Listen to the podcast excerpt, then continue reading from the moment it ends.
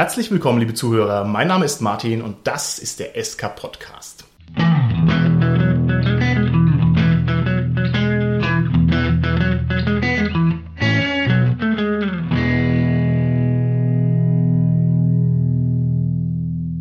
Wir beschäftigen uns heute mit Kampagnen im Rollenspiel. Und mit mir im Studio sind meine Gäste, der Robert, die Sarah und der Holger. Hallo, der Robert hier. Hi, ist die Sarah. Ja, hallo, der Holger hier. Tja, Kampagnen im Rollenspiel.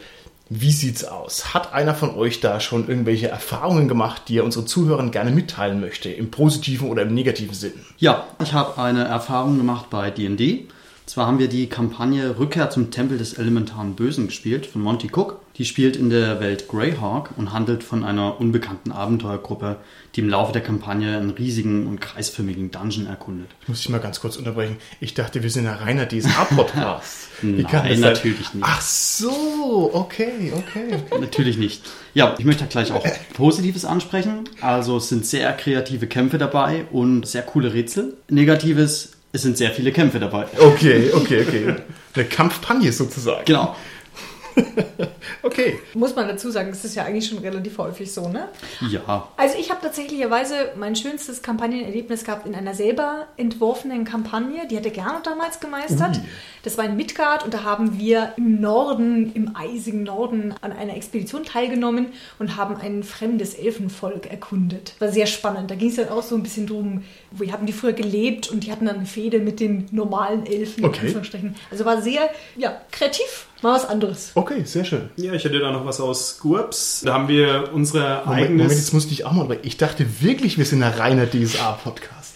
wir, müssen, wir müssen noch mal von DSA Um wegkommen, Martin. Gottes Willen, um Gottes Willen.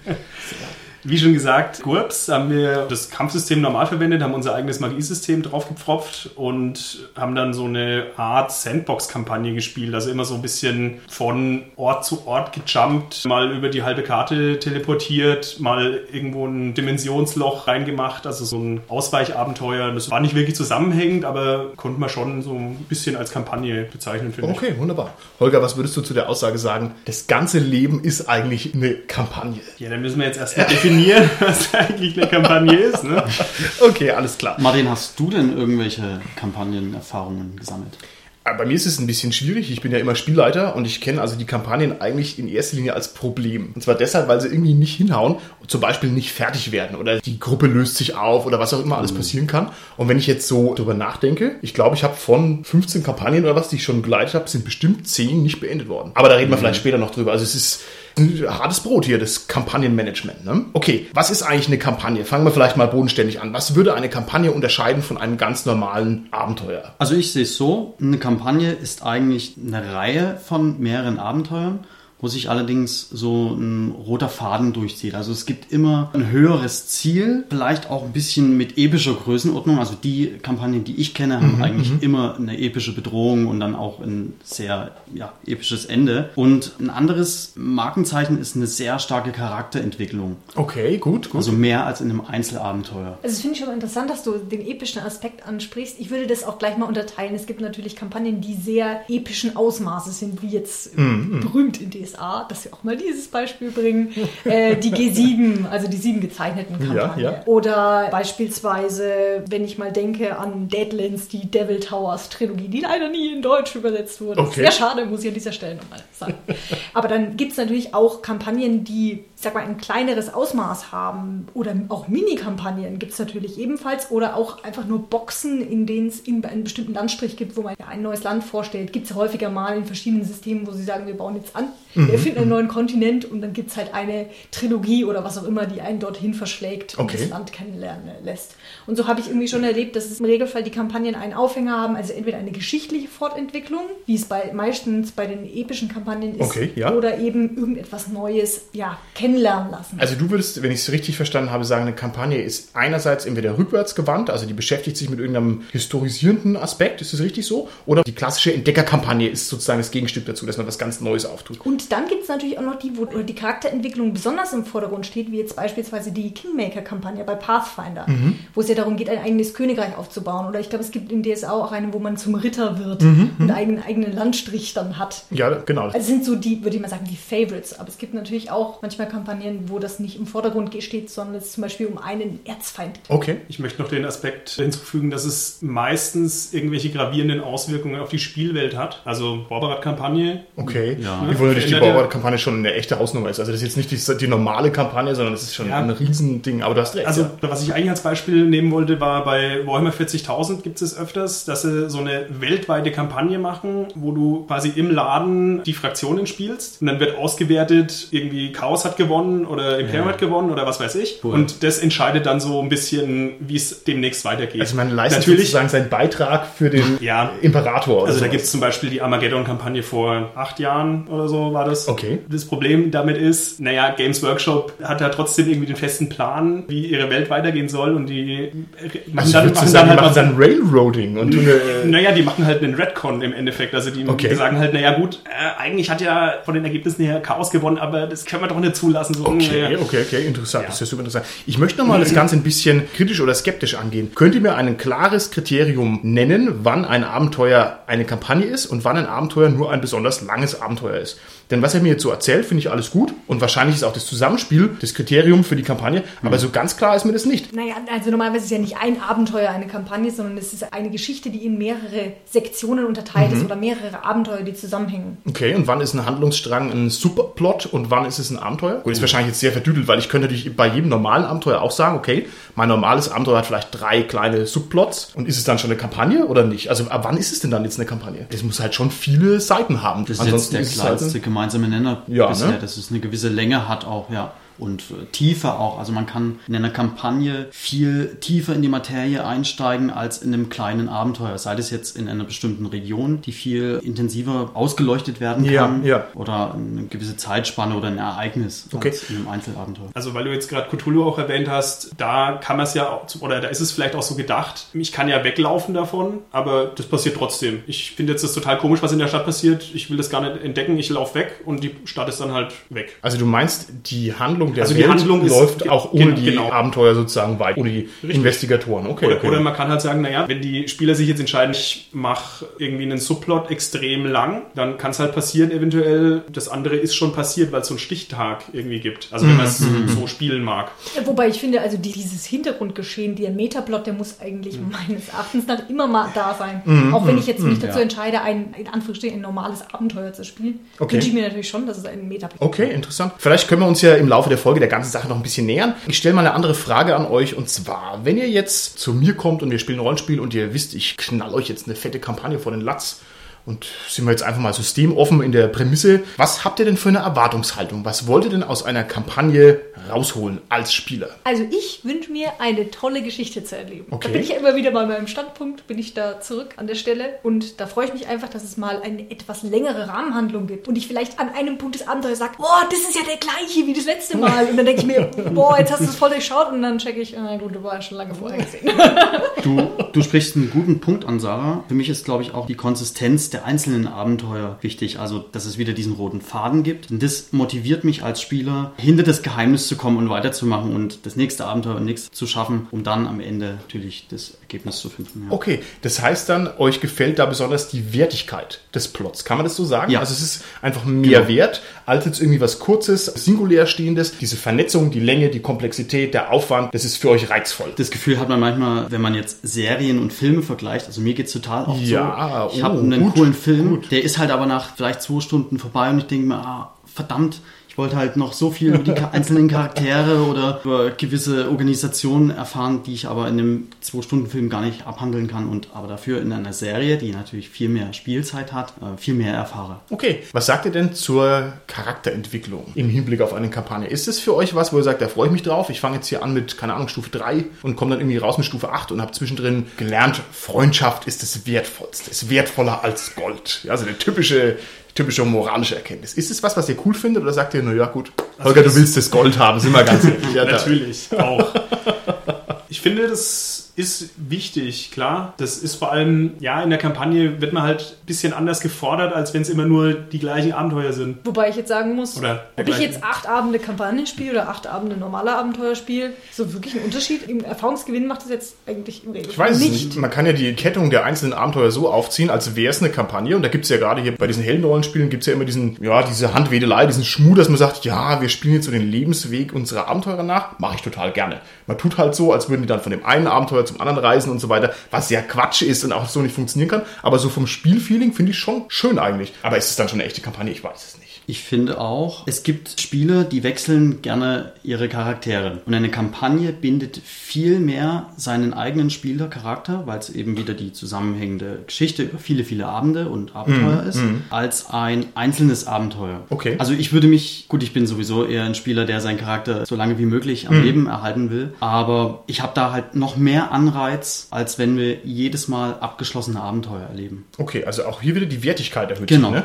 Auch der eigene Abenteurer wird mehr wert, der eigene Und auch in der. Gruppe, also die Gesamtdynamik innerhalb der Gruppe. Oh, das ist gut. Also die Dynamik wird wertvoller, die Vernetzungen. Okay, das Wobei ist gut. das ist für mich gerade auch der Twist. Es gibt ja Spieler, die mögen es eben nicht, so lange an einem Charakter zu bleiben. Die fühlen sich dann eher irgendwann gelangweilt, Mhm, unterfordert, wie auch immer. Und da muss es eben auch die Möglichkeit geben, für so jemanden trotzdem den Charakter zu wechseln. Wir haben beispielsweise eine große Kampagne in Midgard gespielt, den Zyklus der zwei Welten. Mhm. Und da haben wir auch einmal mit, ich sag mal, gefühlt 70 Prozent anderer Besetzung der Gruppe gespielt. Das ist aber auch in Ordnung, weil ich als Spieler erlebe ja trotzdem irgendwie die ganze Geschichte mit, auch wenn jetzt vielleicht mein Charakter selber nicht von Anfang an dabei war. Aber wenn eben auch Spieler sterben, was ja durchaus mal vorkommen kann, wenn der Meister es zulässt, dann muss eben auch die Möglichkeit gegeben sein, dass ich mit einem neuen Charakter einsteige. Erstmal finde ich es schön, dass du Meister gesagt hast. Danke. Und darüber hinaus finde ich auch deinen Punkt sehr interessant, weil es ist ja dann sozusagen wie eine Konstruktion von einem Roman. Da habe ich ja auch nicht nur einen Protagonisten, sondern normalerweise habe ich ja zwei, drei, vier, 15 Handlungsstränge mit einzelnen Personen und es schadet der Handlung überhaupt nicht und dem Erlebnis auch nichts, wenn ich halt verschiedene Personen mir hernehme. Ne? Also es muss jetzt nicht zwingend der einzelne Abenteuer sein, oder? Okay, interessant. Gibt es aber nicht manchmal Schwierigkeiten, wenn man jetzt wirklich eine Kampagne hat, die, ja, ich gehe wieder von diesem Beispiel aus mit dem roten Faden, also die ein wirklich zentrales Element hat und wenn dann tatsächlich jeder Spieler seinen Charakter wechselt, alles gesammeltes Wissen ist ja dann verloren Ja, das gegangen. ist richtig. Also Das geht stelle mir natürlich das nicht. schwierig Das geht vor, natürlich dann nicht. das wieder Aber ihr kennt natürlich die Lösung von The Gamers, wo Ja, der genau. eine stirbt und dann, oh, wer seid ihr denn? Ah, ich bin ein zufällig vorbeikommender Abenteuer. You look trustworthy. genau. Und das ist ja sofort, aber so läuft es doch in echt eigentlich auch, wenn wir ganz ehrlich sind.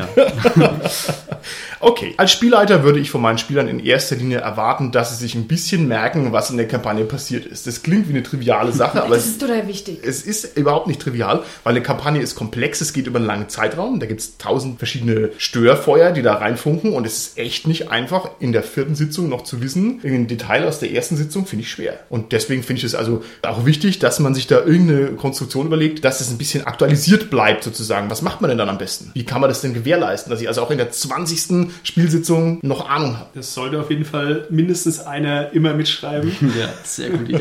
Am besten auch der, der den Charakter hat, der immer mitschreibt. Genau, das wollte ich gerade sagen. Ist am besten gleich so ein Charakter wie ein Gelehrten oder sowas, der sowieso das aufzeichnet vielleicht und der das dann im Abenteuer öfters mal erwähnt. Oh, Naja, wie wär's denn mit einem Barden, der die, Na, die Saga schreibt das ist- und jedes Mal das Review der letzten Folge? oder aber wer will denn den. Baden spielen? Du sprichst einen wichtigen Punkt an, Sarah. Ich finde es tatsächlich wichtig, dass man vor jedem Abend nochmal ein Resümee bildet. Was Ja. hat man vorher in den Abenteuern, in den Einzelnen und auch natürlich in dem Spielabend zuvor erlebt, um dann wieder den ja, viel zitierten roten Faden zu folgen. Da kann man ja auch sowas machen wie, es wird immer wechselnd, also muss man natürlich mit der Gruppe vorher ausmachen. Irgendjemand schreibt immer einen Abenteuerbericht nach Protokoll dem... nennt oder- man das, ne? Ja. Oh Gott. Da ist das so ein bisschen. Erlebnis, Erlebniserzählung. Es ist richtig, ja. Es ist richtig. Jetzt sind wir schon ganz schön tief drin hier in den ganz konkreten Arbeitsaufträgen. Ne? Also jetzt haben wir schon gehabt Protokoll und Mitschreiben und so weiter. Man könnte natürlich auch einwenden, das ist alles mega spießig und ganz schön streng. Und wenn ich mir jetzt drei Teile Star Wars angucke, oder wie im Fall vom Robert, halt sechs Teile Star Wars am Stück weg, ohne zwischendrin mal einen Schluck Wasser zu trinken oder so. Ich meine, du machst ja auch keine Mitschrift beim Star Wars Teil 2, oder? Also Ja. ich finde, das, das muss man schon, das ist schon viel Moment, Moment. Moment, Moment. Also eigentlich gibt es nur drei Star Wars Teile. Oh, wow, da hast du recht. Das, Entschuldigung, Entschuldigung. Also die drei Die anderen- seltsamen. Genau, die anderen schaut man, um sich drüber lustig zu machen. Aber da ist es ja so, ich schaue mir das ja nur passiv an. Also ich muss mir ja nur merken, was generell passiert ist und habe keine Ablenkung für mich, sondern passiv. Und im Rollenspiel, ich mache ja aktiv mit und muss dann gleichzeitig noch auf die anderen achten. Also das ist dann wieder ein bisschen... Aber weißt du, Holger, die Erinnerung kann einen auch total trügen. Ne? Ich habe mich halt echt daran erinnert, dass der Han Solo zuerst geschossen hat. Ja, echt. Und ich hätte halt Das ist gewettet, der hat zuerst geschossen. Nee, das ist übrigens ein Trugschluss, weil. Also der schießt nicht zuerst, sondern er schießt als einziger in der unbearbeiteten Fassung. Aber gut. Um mal wieder ernsthaft Ja, zum okay, Thema okay. zu kommen. Also ich finde auch, dass es die besondere Schwierigkeit ist, wirklich das aufzuschreiben, was relevant ist, um sich zu erinnern, was passiert Ja. ist und was vielleicht später nochmal wichtig werden Ja. könnte und nicht einen Ja. Erlebnisbericht zu schreiben. Das ist korrekt. Es kommt halt auch ein bisschen aufs Abenteuer drauf an. Wenn wir also eine mystische. Detektivstory schreiben, wo es um fitzelige Informationen geht, ist es halt auch was anderes, wenn ich sage, okay, Kampagne 1, Tag 1, Tür 1 im Dungeon bis Tor 100 im Dungeon. Also Ich finde das das ist ein bisschen anderes. mehr an hin als Rollenspiel. Also ich kenne das Problem persönlich, weil ich auch immer sehr viel mitschreibe. Und es ist schwer als Spieler herauszufiltern, welche Informationen sind jetzt relevant und wichtig. Ja. Und ich interpretiere dann halt einige Sachen rein, die überhaupt nicht stimmen. Und welche Informationen sind letztendlich total unwichtig. Da gibt es auch eine ganz schöne Idee, wie ich finde, das beispielsweise im Internet zu dokumentieren in Form eines Blogs, wo dann jemand tatsächlich seinen Erlebnisbericht oder Erfahrungsbericht oder wie auch immer von einem Abend posten kann und jeder halt darauf Zugriff hat und nicht, dass dann einer in seinen Unterlagen hat und muss dann wieder rauskramen und kein anderer kann darauf zugreifen. Ich meine, wir wissen glaube ich alle, wie das dann endet. Ja. So habe ich das eigentlich auch gemeint. Ah, okay, gut. Ja. Was sagt ihr denn dazu, wenn der Spielleiter am Anfang sagt, so Freunde, so und so war's, das und das war wichtig? Sagt ihr, das ist gut? Oder fühlt ihr euch da bevormundet und gegängelt und am Nasenring durch die Manege gezogen? Ich finde es klasse. Er kann ja auch gezielt Fragen stellen, um dann wieder die Spieler auf die richtige Fährte zu bringen. Also natürlich muss er das gewitzt anstellen, um nicht mit dem Holzhammer zu kommen. Aber er kann das so ein bisschen gezielt in die Richtung treiben. Also ich muss sagen, ich bin da ehrlich gesagt nicht so der Fan von, weil dann habe ich immer das Gefühl, der Spieler, der möchte mich jetzt noch bewusst auf irgendein Ja. Detail stupsen und hat dann immer das Gefühl, ah, das wird heute wichtig. So ein bisschen wie, Ja. was bisher geschah in Serien, ne? Da kommen auch immer nur die Stories, die jetzt in der Folge relevant Deswegen waren. sage ich, das ist schwierig, aber es ist machbar. Das hat auch sowas wie von Hefte raus Klassenarbeit. Ne? also, Ein bisschen schon, ne? was haben wir die letzte Stunde gemacht? Was haben wir letzte Stunde gemacht? Genauso ist es. Na gut, na gut, na gut. Mir ist noch eingefallen, was ich von der Kampagne erwarte. Und zwar erwarte ich, dass der Plot wichtig ist. Also das ist sozusagen so ein echtes Kriterium. Ich finde, wenn ich jetzt mir die Mühe gebe für eine lange Kampagne, dann muss das in irgendeiner Weise echt relevant sein und zum Beispiel den Metaplot berühren. Also quasi auf einer höheren Erzählebene da rumhantieren. Also nur, weil es mir durch den Kopf geht. Ich glaube, das ist so ein Kriterium, das mir relativ wichtig ist. Okay, nächste Frage. Wie wählt man denn für eine Spielgruppe die perfekte Kampagne aus? Das ist wirklich die schwierigste Frage aller Fragen. Ich glaube auch das Problem, was du so erzählt hast am Anfang, ja, schon 15 Kampagnen angefangen und davon fast keine beendet gefühlt, das ist ja das Standardproblem. Ja. Im Regelfall, wenn man ehrlich ist, dann schafft man es, die Kampagne nicht durchzuspielen. Ich bin sehr froh, dass wir das teilweise geschafft haben. Das war teilweise auch schon ein bisschen länger her. Aber das sind doch die schönsten Erfahrungen, wo man sich daran zurückerinnert. Und nur dann, wenn die Kampagne auch die Spieler über diese Zeit bei Laune hält, dann schafft man es auch, die fertig zu spielen. Ja. Ja, und dann ist es natürlich schwierig. Muss man gucken, was erwarte ich davon, ja? Und wenn ich halt einen dabei habe, der möchte unbedingt kämpfen und dann spiele ich das Mega-Abenteuer, wo die ganze Zeit Detektivszenen kommen, dann wird der auch nicht lange bei Stange bleiben. Okay. Genau, also das halte ich auch für wichtig. Man sollte vorher absolut klären, welches Genre wollen wir spielen. Ja, ja. In welche Richtung soll die Kampagne gehen, also sehr kampflastig oder äh, Entdeckertum, Ja. wie auch immer. Dann sollte man sich bewusst sein, als Spieler und als Spielleiter, dass eine Kampagne zum Teil auch über mehrere Jahre andauern kann. Also das Ja. sollte man. Und das ist ja eine hammermäßige organisatorische Leistung. Da müssen die Termine passen, da müssen die Ja. Leute im selben Ort wohnen, da darf keiner mal eine berufliche Veränderung drin haben oder sonst irgendwas. Also das ist schon in meinen Augen der größte Feind der Kampagne halt das reale Leben, dass man Ja. das wirklich durchziehen muss und das wirklich machen muss. Ne? Ich habe gelesen im Internet von einem Blogger, der seine Kampagne so ein bisschen, ja, ich weiß nicht, wie man das nett aufgezeichnet hat. Der hat geschrieben, er hat jetzt nach 13 Jahren seine Star Trek-Kampagne beendet. Oh, da bin schön. ich wirklich, oder, oder also einen Zwischenstrich wieder gezogen. Jetzt tauscht er wieder seine Spieler ein bisschen aus. Ne? Aber das ist ja, das ist doch der Hammer. Und Ja. in 13 Jahren, spielt ja gar nichts mehr anderes. Das kann ich mir jetzt auch nicht so Das wirklich funktioniert normalerweise auch gar nicht. Es gibt, weil wir schon drüber gesprochen haben, die Borberat-Kampagne, also wer die wirklich fertig gespielt hat, der ist da ungelogen fünf Jahre dran gesessen, wenn er schnell gespielt hat. Und das ist also hammermäßig und da muss ja alles zusammenkommen. Und ich hatte aber auch mal äh, das schöne Projekt gesehen, na, ich weiß nicht, ob es die Borberat-Kampagne war, irgendwie so eine Mega-Kampagne, so als Speedrun quasi. So, die Borberat-Kampagne auf der Convention durchspielen. Also eben nicht, dass man dann besonders schnell redet, sondern dann mache ich eben Sport, Sport, Sport, Sport. Und der Meister fasst halt mega viel zusammen. Das finde ich eigentlich eine super lustige Idee, wenn ich ehrlich bin. Aber wo du das gerade sagst, Con-Kampagne, das ist ja auch was, was durchaus betrieben wird. Zum Beispiel bei Midgard gibt es das, das weiß ich. Jeder Con wird eine Kampagne immer weitergeschrieben. Und was total schade ist, dass man an diese Abenteuer nicht drankommt. Okay, okay. Die werden nicht publiziert. Das ärgert mich so. das ist wirklich auch ganz toll, ja. Die entwickelt sich dann quasi von Con zu Con weiter. Genau. Das Und ist da ein werden dann immer Aspekt. wieder, da wird dann auch teilweise kann man neu einsteigen, ganz am Anfang. Naja, die wird dann halt nach zehn Jahren irgendwann mal publiziert vielleicht. Wenn es nicht schon zehn Jahre her ist, dass sie angefangen wurde. Ich glaube ja, wir hatten schon geleakt, dass wir entgegen unseres kristallklaren Hochdeutsches trotzdem hier uns in Franken befinden. Ne? Glaube, Ja.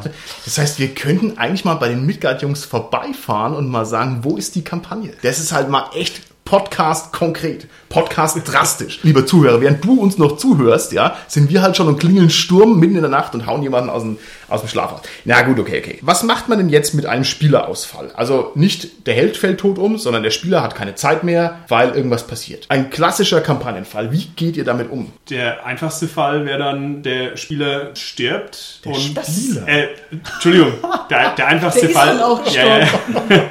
Das ist doch wichtig. Der einfachste Fall wäre natürlich, wenn dann der Charakter stirbt, kann natürlich dann der Heldentod sein und man holt sich einen neuen Spieler. Ist halt schwierig, Oder ne? man Ja. lässt einfach die Gruppe dann kleiner weiterspielen. Also wir hatten das zum Beispiel mal jetzt im Laufe eines Abenteuers, nicht einer Kampagne, dass dann der Charakter in-game krank geworden ist. Mhm, schön, auf unbestimmte Zeit. Und dann hat man halt gesagt, ja gut, wenn er jetzt wiederkommt, kann ich ihn reaktivieren, dann ist er halt jetzt wieder gesundet. Was sagt ihr dazu, wenn der Spielleiter den Charakter dann übernehmen würde? Ist sowas okay oder ist sowas lame? Wenn der Spieler das gut macht, finde ich es okay. Aber meistens ist es dann leider so, dass er dann irgendwie nur mitgeschliffen wird. Ja, weil er darf ja nicht zu drastisch eingreifen, sonst. Was sagt ihr zu einem Tag-Team? Das ist also dann quasi man selber den Abenteurer von einem anderen Spieler auch übernimmt, dass ich quasi mit zwei Helden ins Abenteuer gehe. Habe ich noch nie gemacht. Ginge sowas oder ist das verrückt? Ist ganz schön schizophren, oder? Also, Also wäre mal interessant, aber es ist bestimmt schwierig zu managen für Also- den Spieler. Wir haben das teilweise gemacht, wenn mal ein Spieler für einen Abend ausgefallen ist. Mhm. Aber auf Dauer fände ich es jetzt eher anstrengend, glaube ich. Ja. Für den Heldentod gibt es natürlich die, also jetzt nicht der Spieler geht weg, sondern der Abenteurer, der Spielercharakter fällt irgendwie um oder sowas. Da gibt es die schöne Möglichkeit, dass man gleich am Anfang sagt, bitte macht euch einen Ersatzcharakter und habt den dabei. Und das finde ich cool und es funktioniert gut. Weil es heißt nämlich, der Gefahrenlevel ist da. Ne? Jeder weiß, okay, das kann wirklich passieren. Aber es stört halt im Spiel überhaupt nicht. Dann fällt der eine halt tot um, weil er halt von der Schlange gebissen worden ist. Und dann reißt man den so ab von seinem Heldenreißblock und zieht den nächsten raus. Meinetwegen mit dem kleinen Übergang, klar. Aber das klappt erstaunlich gut. Das kann ich nur empfehlen, einfach einen Zweithelden parat zu haben. Und wenn der nämlich vorher schon überlegt ist, dann passt der vielleicht auch in die Gruppe rein, weil er halt dann eh schon mit der Dynamik gut harmoniert. vielleicht hat er ja auch mit dem alten Held eine Gemeinsamkeit oder irgendwie. Ne? Da wären wir wieder bei dem Gamers-Prinzip. Ja, der kriegt genau. einfach einen anderen Namen und hat die gleichen Werte und dann Ich passt bin das. der eineige Zwilling. Genau, der darf dann auch den alten Helden looten, wie sich das gehört. Ah, na gut, na gut, na gut. Was sagt ihr denn dazu, dass sich Spieler und Spielleiter Zwischenfeedbacks geben in der Kampagne? Ich erkläre die Frage ganz kurz. Es gibt die Theorie oder den Vorschlag, dass man nach jedem Abenteuer sich kurz zusammensetzt und sagt, das war gut, das war schlecht, bitte mehr so, bitte weniger so. Das ist ja eine bewährte Sache und so sollte man das auch machen. Bei einer Kampagne geht's ja schlecht, weil die Kampagne halt fünf Jahre lang dauert, wenn es blöd läuft. Findet ihr das sinnvoll, dass man zwischendrein sagt, also jetzt schon wieder dieses ganze Gekämpfe, bitte mach mal weniger Kämpfe. Ist sowas gut oder stört es die Regie des Spielleiters? Also wenn man es nicht sowieso nach jedem Spieleabend macht, das finde ich ein bisschen zu viel, würde ich sagen, ja, das kann man schon. So, wenn man den Akt quasi durch hat, so Akt 1, Akt 2, dann kann man ja sagen, okay, guck mal, wie jetzt, wie es im dritten Akt mit Kämpfen ist. Ich möchte ganz kurz das Gegenargument auch noch präsentieren. Da heißt es dann, wenn man das so macht, das ist deswegen total schlecht, weil es dann wie so ein Kasperle-Theater ist. So mit der, auf Zuruf, so, ja, geh nach links, geh nach links, nee, geh nach rechts, geh nach rechts. Also das ist natürlich auch ein bisschen das Risiko bei diesem direkten Feedback. Also ich finde Zwischenfeedback schon wichtig und ich würde dann auch sagen, was jetzt Holger vorgeschlagen hat, immer so nach einem gewissen Akt an, an also einer Sequenz. Und da gibt es ja auch durchaus was, was klar kann ich jetzt nicht sagen, oh, ich habe keine Lust mehr auf Stadt, machen wir jetzt bitte was anderes. Oder ich schiebe halt mal ein Zwischenabenteuer ein. Aber wenn ich zum Beispiel sage, hier, du kannst dich ein bisschen besser vorbereiten da oder können wir das nicht mit den Kämpfen ein bisschen anders abhandeln, dass Okay. wir, keine Ahnung, die Regeln ein bisschen zusammenschneiden, Hausregeln machen oder Okay. wie immer, wenn es wirklich mal zu viel wird, das kann ja mal passieren. Okay. Da muss ja, wie gesagt, die Spieler irgendwie bei Laune halten. Okay. Ich finde es auch extrem wichtig, dass man immer wieder ein Feedback abgibt, denn es kann halt auch sein, dass man erkennt, okay, die Kampagne ist nichts für einen. Weil dann quält man sich sonst zwei Jahre durch, durch die Kampagne und ah, ich traue mich nichts zu sagen, weil ich will da ja nichts. Das Problem ist, zerstören. dass es natürlich eine Tragödiensituation ist. Also, wenn man mitten in der Kampagne merkt, die Kampagne ist irgendwie blöd, dann heißt es ja, der Spielleiter hat Ja. schon 100 Euro dafür hingelegt und alle haben sich schon mega Mühe gegeben und alle haben sich schon Spielercharaktere gemacht und so weiter und so fort. Und wenn es einem dann nicht gefällt, also das ist gar nicht so leicht aufzulösen, finde ich. Da beißt immer dann irgendeiner ins Gras, der halt viel Energie verschossen Ja, hat. das endet dann eigentlich im Regelfall darin, dass derjenige halt aussteigt aus Ja, der Kampagne. ja, ja, weil ja. Meistens ist dann ja schon so, dass die anderen Spieler, die Ja. gerne noch weiterspielen möchten. Ja, da hast du recht, aber was bringt's einem, wenn er sich da durchquält und eigentlich gar keinen Spaß daran hat? Weil das ist immer Ja, noch die schon, Quintessenz. stimmt Man schon. spielt Rollenspiel, damit, weil man Spaß hat daran. Und Ja, aber der Ausstieg ist normalerweise kein leichter. Also ich kenne es immer nur als mega Problem, dass dann immer viel böses Ja, Blut und so weiter. Also es ist nicht ohne. Und diese ganzen, die jetzt mit der Bauern-Kampagne in Band 2 rumhängen und die haben noch acht Bände vor sich, ja, seht euch vor, es ist nicht so leicht. Gebt mir mal ein paar Tipps, wie ich als Spielleiter eine Kampagne frisch halten kann über den langen Zeitraum. Keine Kampagnen spielen. Das ist tatsächlich schwierig. Ich weiß nicht, was du jetzt genau meinst. Also meinst du jetzt, ich spiele wirklich immer nur die Kampagne. Ich treffe mich alle zwei Wochen mit der Gruppe genau. und mache immer nur Doch, ja. DSA, Pathfinder, egal. Ja. Dann wird es ein bisschen schwierig, wenn man sagt, ich kann zwischendrin mal ein komplett anderes System in One-Shot machen, dass man mal so Also, sich du meinst Urlaub quasi- vom System holt. Dann Ach, das ist aber nett, Urlaub vom Ding. Der Buttkicker darf jetzt einfach mal 100 Goblins umhauen, dass er wieder beruhigt ist und dann geht die normale Kampagne wieder weiter. kann ja, kann ja, kann ja helfen vielleicht. Ja, okay. Also man, man kann ja mal sowas Kleines einbauen, wie zum Beispiel im Fantasy-Setting sehr schön die Marktsequenz. Ja. Man sagt einfach, man stellt da einen Markt hin und der Spieler darf, sich- darf sich mal wieder austoben, gucken, irgendwie was Unnützes kaufen, Ja. wie auch immer. Ich glaube, aus meiner Spielleiterperspektive, wenn man mutig den Rotstift ansetzt, das ist eine ganz mächtige Waffe, dass ich einfach, wenn ich merke, man hat einen Hänger, es wird zu langsam, die Leute vereiern sich, dass man einfach sagt, okay, kürzen, kürzen, wegstreichen, schneller zum Ergebnis kommen lassen, mehr Handlung produzieren auf der gleichen Zeitebene. Das bringt's normalerweise schon. Dann ist es nämlich nicht so träge, denn wenn so eine Kampagne so versuppt, das ist nix. Das ist dann immer schwierig, finde ich. Und wenn die Spieler vielleicht auch auf eine falsche Fährte gekommen sind. Ja, dass man mal sagt, Kinder, das ist eine Genau. falsche Fährte, macht mal was anderes oder sowas. Ja, gut, finde ich legitim. Ne, Freizeit ist knapp, bevor man dann sich da ärgert oder keinen Spaß hat, finde ich das okay. Sind wir halt wieder im Thema Railroading, aber das ist ein anderes Thema. Das ist natürlich das große Thema, denn so eine Kampagne, da ist die süße Frucht, die verführerische, verbotene Frucht des Railroadings ist natürlich schon immer sehr naheliegend. Ne? Ich kenne es also sehr gut. Du, du hast irgendeinen komplexen Plot und die Helden eiern davon weit weg und du weißt genau, oh Gott, wenn es jetzt zu weit weggeht von meinem Plot, dann kann ich halt meine riesen 100-Euro-Kampagne weglegen. Aber du willst ja die Spieler auch nicht gängeln, das ist ja auch blöd. Also wie man es macht, macht man es verkehrt, finde ich in der Situation. Schwer. Man muss es einfach geschickt anstellen. Wie man das macht, ist natürlich die andere Frage. Es braucht immer Improvisationstalent, wenn man ehrlich ist. Also die Allweisen in den Internetforen, die nennen dieses geschickte Anstellen exzellentes Erzählspiel. Also man macht Railroading, aber die Spieler sind davon erstens begeistert, weil sie halt sagen, wow, wie toll es ist. Und zweitens merken sie es vielleicht gar nicht, dass sie gerade gerailroadet werden. Oh, oh, Moment mal, da kriege ich hier gerade eine Sprachnachricht rein äh, von Mario. Meint ihr, ich soll dem Mario mal eine Chance geben, gerade was zu dem Thema Railroading zu sagen? Offensichtlicherweise Scheint hat er zu gerade- sein, ja. was Okay, alles klar. Mario, was hast du uns zu sagen? Ich würde Railroading grundsätzlich vom linearen Abenteuer also wegdifferenzieren wollen, weil äh, das, denke ich, die, die Negativausprägung ist des Railroading. Okay, alles klar. Danke Mario, sehr schön, sehr schön. Guter Beitrag. Guter Beitrag, auf alle Fälle. Liebe Gäste im Studio, Cliffhanger, habt ihr dazu eine Meinung oder was zu sagen? Sollten nicht ständig auftreten. Echt? Am besten immer am Rollenspielabend. Dass man sagt, jetzt der Cliffhanger und dann, wir sehen uns nächste Woche wieder. Das ist so fies. Das hatten wir schon mal als Thema. Also, nein, wenn es passt, dann auf jeden Fall, aber zu viel ist immer schlecht. Jetzt bin ich da richtig enttäuscht. Ich dachte, das ist die große Kunst, einen Cliffhanger hinzukriegen, dass man sagt, jetzt passiert was, aber es ist schon 23 Uhr, alle müssen nach Hause. Das ist nämlich total schwer, so von der Organisation und von der Gestaltung und vom Schwung und so. Also ich muss sagen, ich fahre da voll drauf ab. Ach, danke. Weil das motiviert mich halt auch, dann weiterzumachen. Freut man sich dann die ganze Woche und ist immer hibbelig. Uh, wie geht's weiter? Genau. Ich find's gut.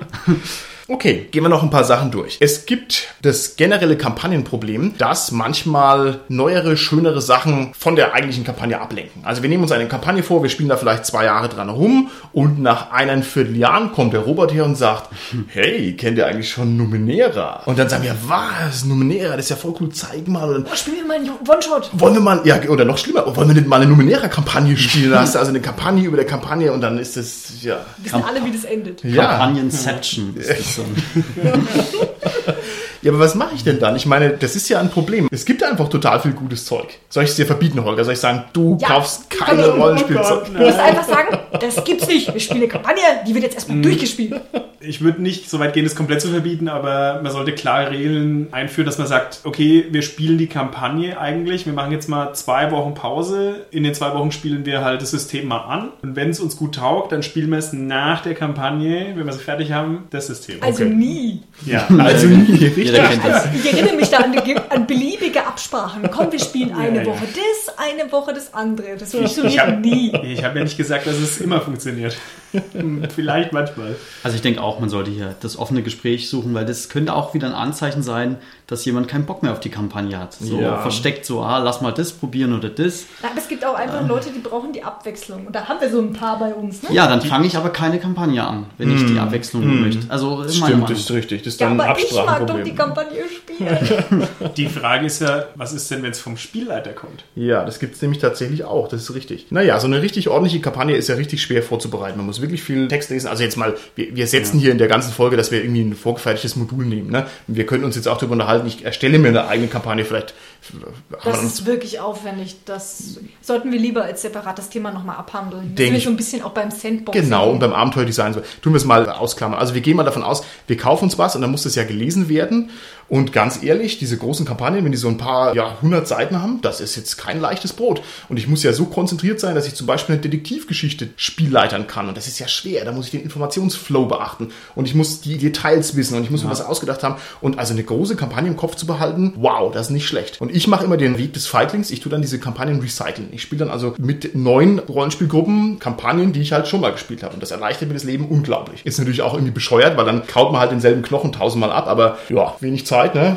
Das ist doch das Beste für die Spielergruppe. Ich Ich, finde, das muss man wirklich sagen. Also wenn man die Kampagne schon mal gemeistert hat, dann kann man das so viel besser rüberbringen. Weil ich kenne das, ja, wenn man das vorbereitet, du musst ja allein diesen Band, musst ja schon zwei, dreimal lesen, dass du überhaupt verstehst, was ist wo relevant. Dass Ja. du die Rückschlüsse wieder triffst, das kriegst du ja mit einmal lesen gar nicht hin, geschweige denn, dass du, wie du sagst, alles im Kopf Ja, behältst. ja. Aber dass du zumindest einen groben Zeitplan im Kopf hast. Das passiert da, das Mhm, passiert da, das ist hier relevant. Das ist ja ein extrem großer Aufwand für den Spieler. Und da gibt's auch unglaublich unterschiedliche Qualitäten bei den Modulen. Es gibt Ja. also welche, die sind ziemlich gut und gut strukturiert und sind verständlich und es gibt welche, die sind unglaublich schlecht. Beispielsweise auch, weil sie alt sind oder sind Ja. im falschen System. Ich möchte irgendwas adaptieren. Da kommen wir ja schon an die nächsten Hürden. Also zum Beispiel, ich habe jetzt versucht, das Maskrifter zu lesen. Das ist schwer zu verstehen, worum es da überhaupt geht in dem ganzen Abenteuer. Das ist sicherlich ein tolles Abenteuer, aber es ist eben nicht so aufbereitet, dass ich sagen kann, okay, peng, peng, peng, hier funktioniert es. Ist das auch eine Kampagne für DSA oder? Nee, das ist Midgard. Ein Midgard-Abenteuer einfach Ja. nur. Und halt ein ganz besonders tolles, er hat jetzt eine neue Auflage bekommen. Und es ist ein bisschen surreal und dann wird es halt noch mal schwieriger überhaupt zu kapieren, was da eigentlich los ist. Aber da kennst du dich vielleicht besser aus, Sarah. Okay, eine weitere Frage an euch, bevor wir so langsam zum Ende kommen. Als Spielleiter stehe ich häufig vor dem Problem, dass ich denke, verdammt nochmal, meine Spieler kapieren ja überhaupt nicht, was los ist. Man hat also einen epischen Plot, der sich aufspannt, der ganz viele Füße hat und ganz viele Valenzen und sonst was. Und die Spieler müssen das drauf haben und die müssen das verstehen, aber man muss davon ausgehen, dass also echt viel Information halt unter den Tisch fällt, dass die das nicht mitkriegen. Und bei großen Kampagnen ist das ein Problem, weil dann erkennen die irgendwelche Leute nicht wieder, erkennen irgendwelche Hinweise nicht, verstehen irgendwelche Zusammenhänge nicht. Ja, was mache ich denn da jetzt als Spielleiter? Neue Spieler suchen. Schlauere, schlauere Spieler, leichtere Kampagnen spielen, die nicht so komplex sind. Die Gruppe austauschen oder den Spielleiter austauschen. Nein. Es gibt ja bei Austin Powers dann so diesen Charakter, den Basil Exposition. Oh, Vielleicht, vielleicht sowas Oh, toll. irgendwie mal einbauen, so den, den, den Stadtschreier, äh, der dann die Nachricht verkündet Ach, oder das so. ist aber sehr nett, das gefällt mir gut. Ich muss sagen, ich finde, das Schlimmste ist, wenn der Spielleiter einen dann darauf hinweist. Ja. Erinnert ihr euch nicht eigentlich vor zwei Abenden? Das habt ihr bestimmt vergessen, weil wir haben ja so lange nicht mehr gespielt und dann sagt er, blablabla. und das finde ich wirklich, da muss man natürlich, erfordert das ab und zu vielleicht mal ein bisschen Geduld vom Spielleiter, aber dann muss er der Gruppe auch die Zeit geben, wieder darauf zu stoßen und vielleicht auch eben mit ein wenig Gewitztheit wieder darauf stoßen. Das meinte ich vorher mit der Holzhammer-Methode. Also Ja. das ist natürlich ein No-Go, aber wenn man es so ein bisschen gezielt macht, in, in eine Richtung weist, dann kommen eigentlich normalerweise die Spieler drauf. Okay. Also, sie sind wirklich dumm. Dann haben sie es auch nicht verdient, drauf zu kommen. Genau, dann scheitern sie halt in der Kampagne. Das ist auch so eine Hintertür, die haben wir noch gar nicht angesprochen.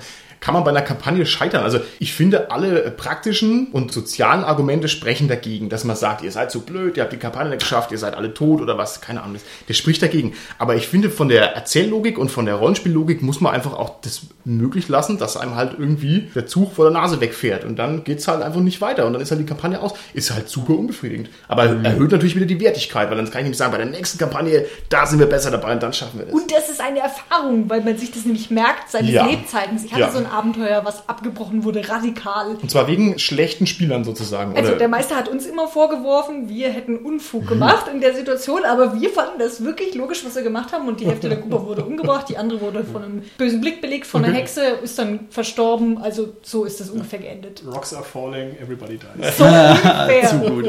Das habe ich mir gemerkt. Okay, okay, okay. Also ich finde, es grenzt ein bisschen an informationelles Railroading. Ich muss am Anfang des Abenteuers starten, da gibt es drei Informationen. Ich muss sicherstellen, meine Jungs und Mädels haben die drauf und dann habe ich natürlich hoffentlich einen in der Gruppe, der mitgeschrieben hat und Bock drauf hat, sich da reinzudenken und so. Es ist echt, es ist nicht leicht, ne? Es ist nicht leicht. Vor allem schwierig wird es dann, wenn man, was ich häufig erlebt habe, Rätsel hat in der Kampagne. Ja, ja. Also wir hatten das beispielsweise in diesem Midgard-Zyklus der zwei Welten, da gab es ein Rätsel, bei dem wir ertrunken wären, wenn wir es nicht innerhalb einer gewissen Zeit gelöst hätten. Okay. Und sowas finde ich dann wirklich schwierig. Weil da, wir saßen da, ich glaube, wir saßen vier, fünf Stunden da und haben uns die Köpfe zerbrochen. ja. Es hat natürlich total Bock gemacht und ich stehe auch wirklich Okay. auf Rätsel, aber manchmal ist es dann doch zu viel des Guten und dann muss der Spieler das irgendwie kreativ werden. Ich kann natürlich auch sagen, Holger, mach mal eine Klugheitsprobe. Und dann würfelst du, würfelst du irgendeine Zahl und, und dann sage ich, also, du erinnerst dich und dann kommt halt ein dreiviertelstündiger Monolog, egal was du gewürfelt hast. Wer, hat nochmal den Charakter mit gutem Gedächtnis? Ist immer gut, wenn man so einen Charakter dabei Das ist hat. das Schöne bei 40k, ne? Da gibt es das äh, Gedächtnis, da kannst du wirklich die Sachen abspielen wie ein Video. Also ich muss sagen, ich weiß es nicht. Ich finde, es ist ein Problem, das muss ich offen lassen. Ich kann nicht sagen, das und das ist eine gute Lösung. Ich kann hoffen, dass jemand mitschreibt und ansonsten ist es viel Getrickse und Gedrehe an der Kampagne rum. Da macht man sich die Hände schmutzig. Aber so ist halt das harte Geschäft. Bei den vorgefertigten Kampagnen gibt es doch mit Sicherheit auch eine Kategorisierung, Achtung, nur für erfahrene Spieler oder für Einsteiger. Also das hört sich jetzt halt mega ähm, schwer an, wenn man jetzt auch Rollenspiel-Einsteiger ist, so Kampagne, oh Gott, man spielt ein halbes Jahr oder ein ganzes Jahr und dann wird sie abgebrochen, weil man nicht auf eine Lösung kommt. Da gibt es natürlich auch Einsteiger-Kampagnen. Also quasi, wenn da steht für dumme Spieler, dann ja. Also bei D&D gab's, beziehungsweise gibt's das. Ja, genau. Da steht ja drauf Das meine ich für eben. Ja, Erfahrungslevel. Aber das ist doch so ungefähr wie wenn ich essen gehe und scharfes Essen bestelle, ne?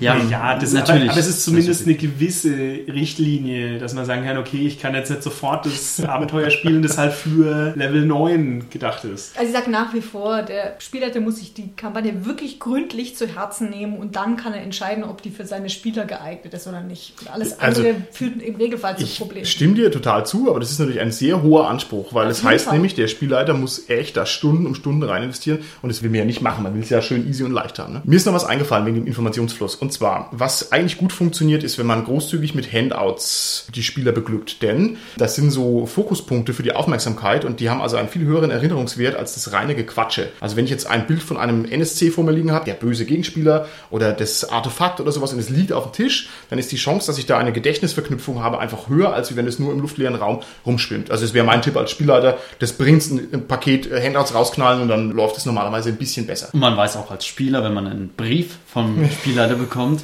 oh, das wird wohl was Wichtiges sein und nicht nur äh, ja, der Brief an die Oma. Das stimmt. Ich erinnere mich an viele Abenteuermodule, wo dann diese Briefe in Schriftgröße 4 Punkt sind und halt in der krageligsten Schrift die Word halt anzubieten habe, wo dann alle in dem funzeligen Rollenspielumfeld da sitzen und versuchen, so einen blöden Brief zu lesen. Grauenvoll. grauenvoll.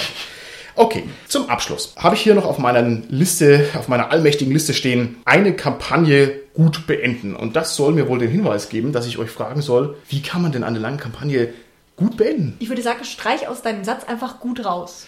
Eine Kampagne beenden. Okay, Das wäre okay. schon mal der erste Schritt. Okay. Echt? Nein, aber man möchte doch eine Kampagne irgendwie befriedigend beenden. Also das ist ja was anderes als ein Abenteuer. Ein Abenteuer, wenn wir jetzt sagen, das ist kleiner dimensioniert, nicht so wertvoll und nicht so wichtig, da kann ich ja sagen, okay, ist aus, gut, nächste Woche geht's weiter. Aber eine Kampagne, wenn ich jetzt fünf Jahre die, die Borrat-Kampagne gespielt habe oder 15 Jahre, Da kann ich doch nicht sagen, so, und morgen geht's weiter mit, keine Ahnung was, Wirtshaus zum schwarzen Keiler, das geht. Der Weg ist das Ziel, könnte man da vielleicht sagen. Stimmt, ja. Auf jeden Fall, auf jeden Fall. Und das ist eben das, was ich damit ausdrücken wollte. Für Ja. mich ist das Wichtigste, diese Kampagne beendet zu haben. Und das ist so ein gutes Gefühl. Ich kann es jedem nur empfehlen. Macht es. Leider habe ich die Erfahrung gemacht, dass im Regelfall die Gruppen dann in der Schublade landen. Mhm. Also bei allem, was dann auch in die epische Richtung geht, die sind im Regelfall entweder nicht mehr spielbar danach oder man sagt halt, oh, endlich kann ich meinen Charakter wechseln, endlich mal was anderes. Ist aber auch ein schöner Abschluss. Also Ja, man, auf sollte, jeden Fall. man sollte auch ingame dann die Wichtigkeit begreiflich machen, dem Charakter, dass er jetzt was Herausragendes geleistet hat, eben den Okay. Oberbösewicht besiegt oder Okay. die Welt gerettet oder was auch immer. Was sagt ihr denn zu der Variante, dass man sozusagen eine kleine prospektive Rekapitulation macht? Also ich habe jetzt meinen Helden, der heißt Edelbrecht der Krieger. Also wir sagen jetzt, die Kampagne ist vorbei und dann nehme ich mir Zeit, überlege mir was, wenn wir uns wieder treffen und dann sage ich, okay, also Ausblick. Edelbrecht der Krieger hat, nachdem er die ganze Band Marduk endlich bezwungen hatte, fand er sich in der normalen Gesellschaft nicht mehr zurecht und hat sich eigentlich immer an seine Heldentaten zurückerinnert und unglücklich geheiratet und dann, also ich mache quasi so einen kleinen Ausklang, den ich aber nicht mehr spiele, sondern bloß erzähle. Okay.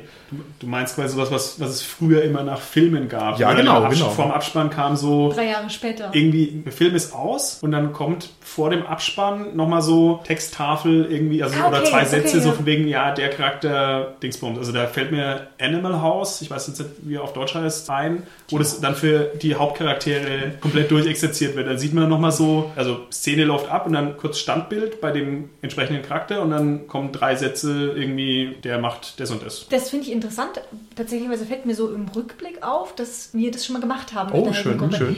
Und das ist dann auch befriedigender, als wenn, wenn du sagst, sie liegt eben nur in der Schublade. Okay. Und einer meiner Charaktere hat zum Beispiel eine Eselzucht aufgemacht. Das ist halt echt eine richtig schöne, abgeschlossene Geschichte. Wie so ein Film oder wie so ein guter Roman. Ja, das finde ist ich, finde ich befriedigend. völlig, völlig Okay, gut. Ja. wunderbar. Schön. Dann würde ich sagen, sind wir an der Stelle raus. Ja, dann bis zum nächsten Mal. Macht's gut. Bis Tschüssi, dann. Ciao, tschüss.